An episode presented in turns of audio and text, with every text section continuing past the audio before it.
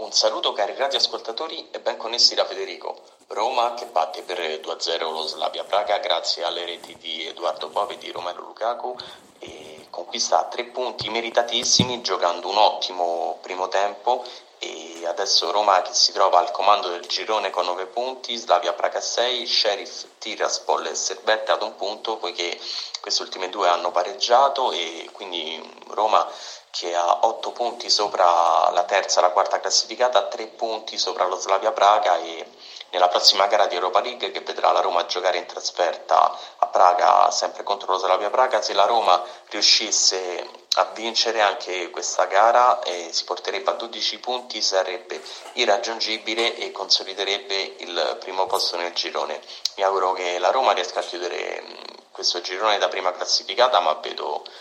tutte le carte buone e positive per poter riuscire in questa impresa e se così fosse la Roma eviterebbe con l'anno nuovo le due partite come ha fatto l'anno scorso arrivando seconda e quindi eviterebbe lo spareggio contro la terza classificata del girone della Champions League. È molto importante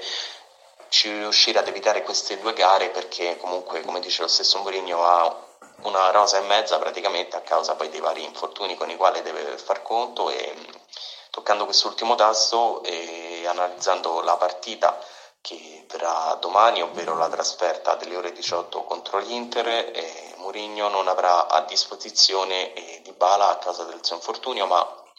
in questa stagione ovviamente Dybala è sempre un giocatore davvero molto fondamentale per questa Roma, ma con il fatto che quest'anno la Roma può avere a disposizione un ottimo Romello Lukaku, come si è visto finora in questa stagione, perché praticamente sta segnando in quasi tutte le partite è davvero molto in forma e sta aumentando sempre di più il suo ritmo partita e i suoi gol e poi comunque è un attaccante veramente molto forte, fisico e che gli avversari riescono difficilmente a tenere tiro potente. Quindi è proprio quel centravanti che mancava alla Roma che come vedete la porta tira non ci pensa due volte e speriamo insomma che Lukaku possa continuare così veramente fino al termine di questa stagione e poi domani non ci sarà nemmeno Mourinho ovviamente perché come ben ricordiamo con il cartellino rosso rimediato di domenica scorsa contro il Monza e quindi una Roma che domani non avrà né Dybala e avrà Salvatore Foti in panchina, speriamo che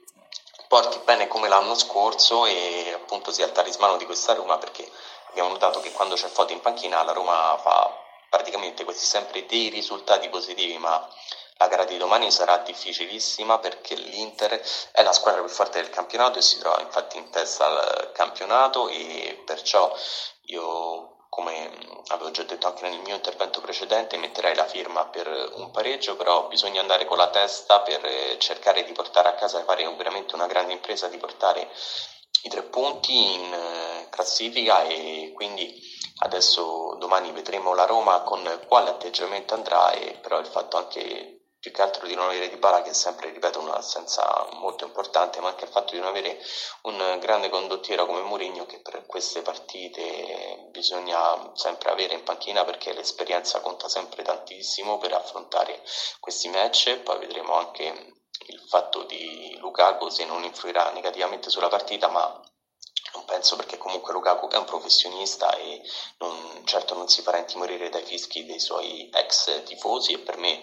domani darà il meglio di sé in campo e perché no, speriamo che riesca a portare la Roma verso la vittoria. E detto questo io vi saluto, vi mando un forte abbraccio e a presto. Ciao da Federico.